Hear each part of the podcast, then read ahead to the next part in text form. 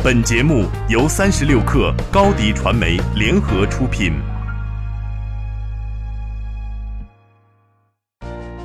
Hello，大家好，我是默默吴莫愁。互联网让我们时刻在一起，了解最新资讯，推荐您收听八点一刻。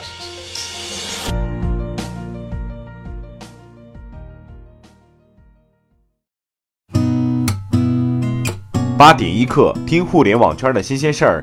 今天是二零一八年四月十九号，星期四。你好，我是金盛。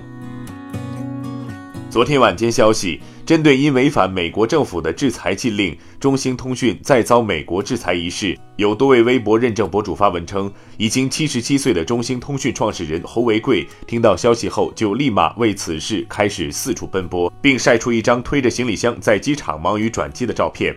网友纷纷评论表示：“老爷子坚毅的背影让人动容，希望中兴挺住。”此前，在北京时间四月十六号晚间，美国商务部宣布禁止美国企业向中兴公司出售零部件产品，期限为七年。百度副总裁、公众号“李教授”创始人李静昨天宣布，自己已经辞去百度工作，暂时还没有透露新方向。百度已经通过内部邮件的方式向相关负责人进行了小范围通告了李静离职的消息。李静离职百度早有传闻，今年二月，三十六氪曾报道李静职务将被调整，他手下上百人的团队也都将离职或转岗。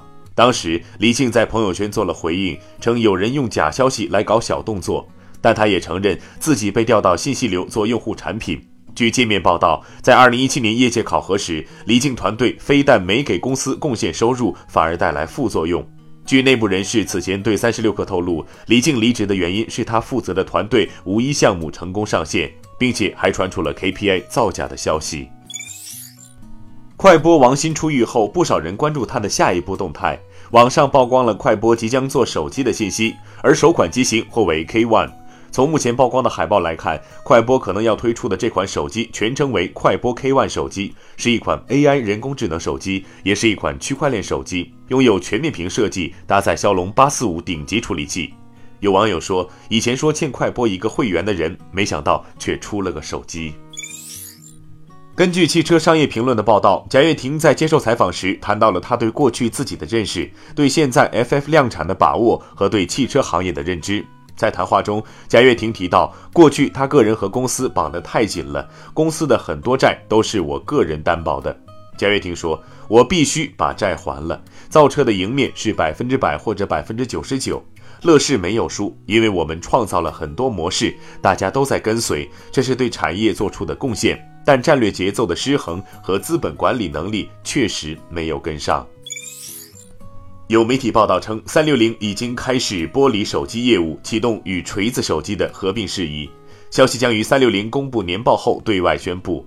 对此，三六零集团方面否认了这一消息，说这是假新闻。三六零集团董事长周鸿祎发朋友圈直言道：“这是什么傻帽网站在胡喷呢？也不怕被打脸。”有媒体报道称，双方确实曾经接触过，但目前谈判已经掰了。一方面是周鸿祎不想卖，另一方面是锤子由于准备新品，因此在资金上并不充裕。高德交通行业负责人赵毅表示，高德地图目前并没有计划推出专车与快车等业务，自然也不存在既是裁判员又是运动员一说。赵毅称，顺风车是绿色环保的出行方式。目前，高德顺风车业务只是试点，还没有推广全国。高德将主要精力放在顺风车的运营上。此前，三月二十七号，高德地图宣布推出顺风车业务，成都、武汉两地率先上线。顺风车与网约车不同，顺风车不属于网约车。高德董事长于永福曾表示，高德定位公共出行的服务平台，不与行业争利，不做网约车，不做共享单车。今天凌晨消息，美国在线流媒体视频网站 Netflix 将通过加大在内容上的投资来抢占欧洲市场，计划今年花费十亿美元在原创内容制作上。Netflix 增加原创内容制作预算，将使 Netflix 今年在欧洲地区制作的剧集数和去年相比翻倍，还将推出其他外语剧集。这将使传统的电视台面临来自 Netflix 和亚马逊等流媒体视频服务平台们更激烈的竞争。他们如今在想方设法吸引和留存现有观众。最后，我们来了解部分城市最新的天气情况。北京今天多云，十三度到二十六度，有三转二级风。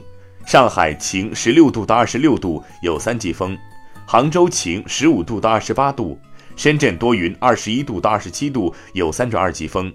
以上信息由中国天气通提供。好，今天咱们就先聊到这儿，更多精彩内容就在三十六个 App 音频频道。责编：彦东，我是金盛，八点一刻，咱们明天见。